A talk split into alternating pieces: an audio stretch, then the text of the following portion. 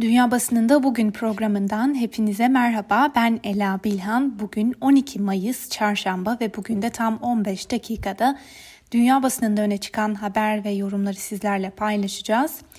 Bültenimize pazartesi gününden bu yana yaptığımız gibi yine dünya basınında öne çıkan İsrail-Filistin arasında yaşanan çatışmalara dair yorumlara göz atarak başlayalım. Sonrasında dünya basınında öne çıkan diğer haberlerle devam edeceğiz bültenimize. İsrail ile Filistin arasında yaşanan gerginlikte karşılıklı saldırıların boyutu artıyor.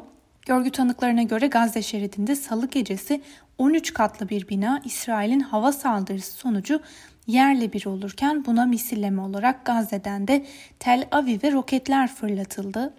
Hamas'ın 130 roket atışıyla Tel Aviv'e gerçekleştirdiği saldırı ve İsrail'in Gazze'ye düzenlediği hava saldırıları sonrasında iki taraftan da ölü sayısı yükseliyor. Saldırılarda 28'i Gazze'den, 3'ü İsrail'den 31 kişinin yaşamını yitirdiği belirtiliyor ve dün Gazze şeridine taşınan gerilimde en kanlı günlerden birinin yaşandığı belirtiliyor. Birleşmiş Milletler Güvenlik Konseyi topyekün bir savaşa doğru ilerlendiği uyarısının gölgesinde bugün olağanüstü toplanmaya hazırlanıyor. İsrail'de yayınlanan Haaretz gazetesinin yorum köşesinde Türkiye'de de gündeme gelen ve bazılarına Madımak'ı hatırlatan görüntüler ele alınmış. Bradley Burson köşe yazısında şöyle yazmış. İsrail'in aşırılıkçıları, yobazlar ve fanatikler benim halkım değil ve yazısında Kudüs gününde İsrail bayraklarıyla toplanıp nefret söylemi içeren sloganlar atan Ortodoks Musevileri ve onları kollayanları eleştiriyor. İngiltere'de yayınlanan The Guardian gazetesi çatışmalara dair bir analiz paylaşmış. Özetle şöyle diyor. Biden yönetimi Kudüs'te yaşananları hazırlıksız yakalandı.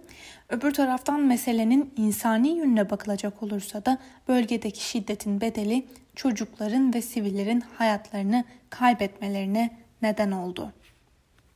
BBC dikkat çeken bir analiz paylaşmış. İsrail ile Filistinliler arasında son günlerde yaşanan şiddetin arkasında iki taraf arasında çözümlenememiş çatışmanın yine çözümsüz bırakılmış olması yatıyor. Fırlatılan roketler, hava bombardımanları ve ölümlerin ardında Orta Doğu'nun kalbindeki bu kanayan yara var. Sorunun son yıllarda uluslararası haber gündeminden düşmüş olması çözülmüş bitmiş olduğu anlamına gelmiyor.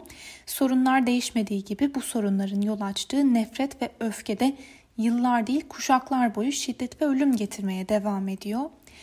Bir Filistinli ya da İsrailli liderin en önemli gündeminin barış olması gerekirken her iki tarafın siyasi liderleri aynı zamanda kendi iç siyasi mücadeleleriyle boğuşuyor, kendi konumlarını korumaya çalışıyor ve barış konusunda yıllardır ciddi bir adım atmadılar. Eurotopics'in haberine göre İngiliz basınından The Economist süreci Netanyahu'nun güçsüzlüğü olarak nitelendiriyor. Netanyahu'nun güçsüzlüğü olayları tırmandırıyor. Netanyahu yorgun, kafasında başka şeyler var. Son iki yılda yaptığı dört seçimin hiçbirinden güçlü bir sonuç alamadı. Rakipleri Netanyahu'nun gücünü kıracak bir anlaşma yolunda. Bu da aleyhine açılan ve kısa süre önce tanıkların ifade vermeye başladığı yolsuzluk davasını belli bir çerçeve içinde tutabilme umudunu azaltıyor. İtalyan basınından Il Manifesto şöyle yazıyor. Bu kriz da çok daha fazla ülkeyi ilgilendirir. Kudüs artık uluslararası bir krizin merkezidir. Alman basınından Süddeutsche Zeitung, ABD hükümetinin Orta Doğu politikasını yeniden ayarlaması gerektiğini yazmış. Trump döneminde Netanyahu büyük İsrail hayallerini gerçekleştirebilmiş Filistinliler ise geri adım atmama politikalarını pekiştirmişlerdi. Tarih bize gösteriyor ki Kudüs'e barış ancak müzakerelerle gelir. ABD bu fırsatı iki devletli çözüm modelini yeniden canlandırmak için kullanmalı. Deutsche Welle ise Türkiye arabuluculuk rolü oynayabilir mi tüm bu yaşanan gelinen noktada başlıklı bir haber paylaşmış. Tırmanan İsrail-Filistin gerilimi Türkiye'nin bölgedeki rolünü yeniden tartışmaya açtı. Peki Türkiye arabuluculuk rolü üstlenebilir mi? Uzmanlara göre ABD olmadan Türkiye'nin bunu tek başına yapması çok çok zor. New York Times bugün gündemine taşıdığı bu haberleri şu sözlerle aktarıyor. Son 7 yılın en kötü çatışmasına şahit oluyoruz. Gazze ile İsrail arasında çıkan savaş nedeniyle ölü sayısı giderek artıyor. Onu çocuk en az 35 Filistinli hayatını kaybetti. 203 kişi de yaralandı. İsrail ise en az 5 vatandaşının öldüğünü ve 100 kişinin yaralandığını bildirdi. New York Times'ın bu konuda bir değerlendirmesi de var. Yaşanan şiddet olayları olaylardan ve bölgedeki gerilimden uzun süredir uzak durmaya çalışan Biden'a yönelik bir meydan okuma olarak okunabilir. Başkan Biden bu göreve geldiğinden bu yana İsrail-Filistin gerilimini çözmek için aracı olmadı ve bu fikre de yanaşmadı. Ancak gelinen noktada çözüm süreci için dahil olmak istemediği bu sürece müdahil olmak zorunda kalabilir. New York Times gazetesinin bir, değer, bir diğer değerlendirmesinde ise şu ifadeler kullanılmış. Dünyada gündem olan son çatışmalardan önceki haftalarda Araplara ölüm diye bağırılan aşırılıkçı bir gösteri düzenlenmiş. Ortodoks Yahudiler saldırıya uğramış ve Filistinlerin Ramazan'ın ilk haftalarında Doğu Kudüs'te yer alan sevdikleri bir bölgede ibadet etmesine izin verilmemişti. Haremi Şerif'le doğrudan bağlantısı olmayan olaylar burada da tansiyonu yükseltti.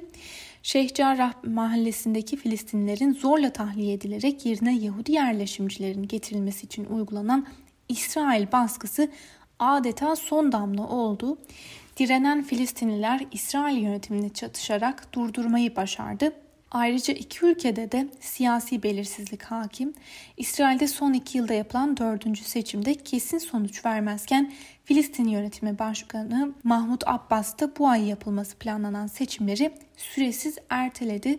2006 yılından beri ilk kez böyle bir seçim yapılacaktı. Washington Post ise aktardığı haberde şu ifadelere yer veriyor. İsrailliler ve Filistinler arasındaki şiddet olayları ve kanlı çatışmalar topyekün bir savaşa dönüşebilir. Gidişat o yönde. Voice of America'nın da aktardığı habere göz atalım. Kudüs olayları İsrail'de Araplarla ortak hükümete yol açar mı? Arap partilerinin liderleri ilk kez eleştirilerin hedefi olmuyor. İsrail vatandaşı Filistinliler İsrail'in bir parçası ve yönetime ortak olmak istiyorlar. Görünüşe göre İsrail'deki partilerin çoğu bunu kabul ediyor ve bu yüzden Arap partileriyle açık ve net bir şekilde müzakere ediyorlardı.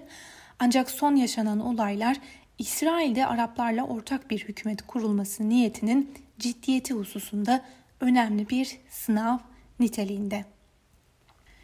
Bölgede yaşanan çatışmalara dair aktardığımız haber, yorum ve analizlerin ardından bültenimize Amerikan basını ile devam edelim. Amerikan basınından Washington Post'un gündemdeki habere göz atalım. Beyaz Saray ABD'nin doğusundaki en büyük petrol boru hattının kapanmasına neden olan siber saldırıdan Rusya merkezi bir grubun sorumlu olduğunu açıkladı. Dün gazetecilere açıklamada bulunan Biden henüz Rusya'nın dahil olduğuna dair bir kanıt yok ancak yazılım ve aktörlerin Rusya'da olduğuna dair kanıt var diye konuştu. Gazeteye göre bölgedeki petrol boru hattının kapanmasıyla yaşanan kıtlık sebebiyle benzin fiyatları hızla yükseldi. Colonial Pipeline isimli boru hattı geçtiğimiz haftaki siber saldırının ardından yeniden hizmet vermeye çalışırken Virginia, Georgia, Florida ve diğer eyaletlerdeki bazı benzin istasyonları kıtlıkla mücadele ediyorlar. Bir diğer haberle devam edelim. Başkan Joe Biden koronavirüs aşı kampanyasının 4 Temmuz tarihine kadar yetişkinlerin %70'inin aşılanacağı şekilde devam edebilmesi için alınacak yeni önlemleri açıkladı. Bunlar arasında araç e, paylaşım uygulamaları, Lyft ve Uber'in aşılama merkezlerine gidecek bireyleri ücretsiz taşıması ve devlet okullarında aşı kliniklerinin kurulması da var. Öte yandan dün de belirttiğimiz gibi ABD'de Pfizer-BioNTech'in koronavirüs aşısının 12 ila 15 yaş arasındakiler içinde onay almasının ardından bazı eyaletlerde dün itibariyle aileler hiç beklemeden çocuklarını aşılatmaya başladılar. Voice of America'nın aktardığı bir haberle devam edelim. ABD Senatosu'nda Demokratlar ve Cumhuriyetçiler arasında seçim kampanyası ve seçim yasası konusunda tartışma yaşandı. Demokratlar sandığa erişimi arttıracağını savunduğu kapsamlı seçim yasası tasarısını geçirmek istiyor. Fakat Cumhuriyetçilerin kontrolünde bulunan eyaletler ise yeni kısıtlamalar getirmeye çalışıyor. Yasa tasarısının Senato'da kabul edilebilmesi için en az 10 cumhuriyetçinin lehte oy kullanması gerekiyor. Demokratların çoğunlukta olduğu Temsilciler Meclisi Mart ayında Senato'daki versiyona benzer bir tasarıyı Cumhuriyetçilerin desteği olmadan kabul etmişti. Mart ayında yapılan Reuters Ipsos anketine göre yetişkinlerin %81'i hükümetin insanların oy kullanmasını kolaylaştırmasının çok ya da biraz önemli olduğunu düşünüyor. Ancak aynı ankete katılanların %74'ü de seçimlerde usulsüzlüğün önlenmesi amacıyla oy kullanılması konusunda yeni kısıtlamaların getirilmesi gerektiği görüşünde. Son haftalarda Amerikan basını Cumhuriyetçi Parti'de ciddi fikir ayrılıkları nedeniyle bölünmelerin olabileceğini dile getiriyordu. Son günlerde özellikle Cumhuriyetçi Liz Cheney tarafından yapılan tartışmalar bölünmelerin fitilini bir kez daha ateşlemiş olabilir. New York Times'ın belirttiğine göre son dönemde 100 Cumhuriyetçi isim partide radikal değişikliklerin yapılmaması durumunda üçüncü bir parti kuracaklarını dile getirmeye başladılar. Benzer bir şekilde Washington Post da gündemine bugün bu gelişmeyi taşımış. Gazeteden Robin Given diyor ki partide Trump'ın iddia ettiği seçimler çalındı söylemi tartışma yaratmaya devam ediyor. Bir tarafta Trump'ı bu söylemi nedeniyle eleştiren ve zamanında Trump'ın partiden ihraç edilmesini savunan Liz Cheney ve öbür tarafta da Cumhuriyetçi Parti'nin üzgün yüzü. Gazetenin yorum köşesinde ise son dönemde yoğun gündemden dolayı gündeme gelemeyen fakat ABD basınının yine de yakından takip ettiği bireysel silahlanma meselesi ele alınmış. Biden'ın yakın zamanda bireysel silahlanmaya karşı harekete geçeceği ve silah yasalarında düzenleme yapılacağı biliniyor. Detaylar netleşmemiş olsa da yakın dönemde bir hamle bekleniyor. Gazeteye göre silahlı şiddet olayları ülkede artışa geçmiş durumda. Bu manzara karşısında silahlanma meselesi ciddi bir halk sağlığı sorunu veya acil bir durum gibi değerlendirilmeli. Alman basınından Deutsche Welle'nin aktardığı bir habere göz atalım. Sosyal medyada İsrail'e yönelik terör suçlamasında bulunan CDU'lu politikacı Ayten Erdil partisinden istifa etmek zorunda kaldı. Parti yönetimi Erdil'in açıklamalarına tepki gösterdi. Peki ne demişti Ayten Erdil? Erdil dün Facebook'tan yaptığı bir paylaşımda İsrail'i Kudüs'teki eylemleri nedeniyle insanlığa karşı suç işlemekle suçladı. Erdil bu terörün savunulacak bir yanı yok ifadesini kullandı fakat bu mesaj daha sonra silindi. Die Welt gazetesinin gündeminde ise sürü bağışıklığı meselesi var. Gazeteye göre ülkede tartışılan konulardan biri de ABD'de de gündeme gelen çocuklara aşı yapılma mevzusu. Buna göre Alman hükümeti yaz aylarında 12 yaşından büyük çocukları aşılamayı hedefliyor. Fakat bu da siyasette yeni tartışmalara yol açtı. Hükümet sürü bağışıklığına ulaşılabilmesi için bunun bir şart olduğunu dile getirse de bazı isimler hala çalışmaların yeterli düzeyde olmadığını savunuyorlar. Rusya'da yayınlanan Moscow Times'ın gündemdeki habere göz atalım. Rusya'nın Kazan bölgesinde iki saldırgan dün okulda ateş açtı. Saldırıda çoğu çocuk olan 9 kişi hayatını kaybetti. Moscow Times'ın aktardığına göre saldırı haberini alan Putin acil olarak silah yasalarının gündeme alınacağını duyurdu. Buna göre yakın zamanda bireysel silahlanma ve silah denetimleri konusundaki kısıtlamalar da sıkılaştırılacak.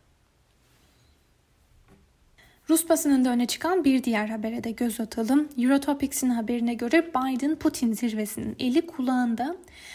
Bu haberi bugün ele alan Radyo Komersant'a göre Batı'nın barışa ihtiyacı var. Bunun için bazı ödünler vermeye de hazır. Ancak barış Rusya'ya da iyi gelecektir. Çünkü yaptırım ve soğuk savaş koşulları altında istikrarlı kalkınma hedeflerine ulaşmak pek kolay değil.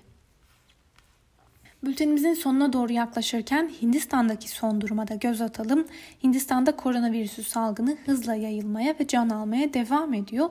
Dün itibariyle Hindistan'da bir günde görülen vaka sayısı 329.942 kişi oldu. Bir günde salgın nedeniyle 3876 kişi de hayatını kaybetti. Ülkede bugüne dek salgına yakalanan kişi sayısı 23 milyona yaklaştı ve bugüne dek hayatını kaybeden kişi sayısı da Hindistan'da 250 bine kadar yükseldi.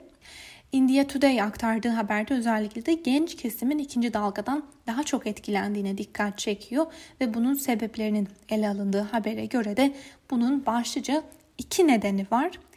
Birincisi mutasyona uğrayan virüsün daha bulaşıcı olması dolayısıyla sürecin başından bu yana kendini ortalamadan daha iyi koruyan gençlere hiçbir kaçış imkanı kalmamış olması. İkinci sebep ise birinci dalgadan büyük oranda kaçınabilmiş ve virüse yakalanmanın ölümle sonuçlanmadığı sonucuna varan gençlerin ikinci dalgayı ciddiye almamış olmaları. Bu iki sebep ikinci dalganın gençleri daha sert bir şekilde vurmasına yol açtı. Bu arada Voice of America'nın paylaştığı verilere göre dünyada günlük olarak koronavirüsü salgın nedeniyle hayatını kaybeden her 3 kişiden biri Hindistan'da. Öte yandan Hindistan'da ortaya çıkan yeni varyantın tüm dünya içinde tehdit oluşturduğuna dikkat çekiliyor. Ve son olarak Çin basınından Global Times'a göz atalım. Global Times'ın gündeminde son günlerde Pekin'i endişelendiren nüfus sayım sonuçları var. Bugün gazetenin yorum köşesinde de bu mesele ele alınmış. Bu bir kısmını doğrudan aktaralım. Çin nüfus politikalarındaki düzenlemeleri hızlandırmalı ve nüfus politikalarını mevcut veriler ışığında yeniden elden geçirmeli. Fakat yine de paniğe kapılmaya gerek yok. Çin nüfus sorununun ve demografik değişimlerin farkında nüfus politikalarımızda hangi değişikliklere ihtiyaç duyulduğunu anlıyoruz ve bunu birlikte başaracağız. Sevgili Özgür Öz Radyo dinleyicileri, Çin basınından Global Times'tan aktardığımız bu son köşe yazısıyla birlikte bugünkü programımızın da sonuna geldik. Gelişmeler doğrultusunda yeniden sizlerle olacağız. Şimdilik hoşçakalın.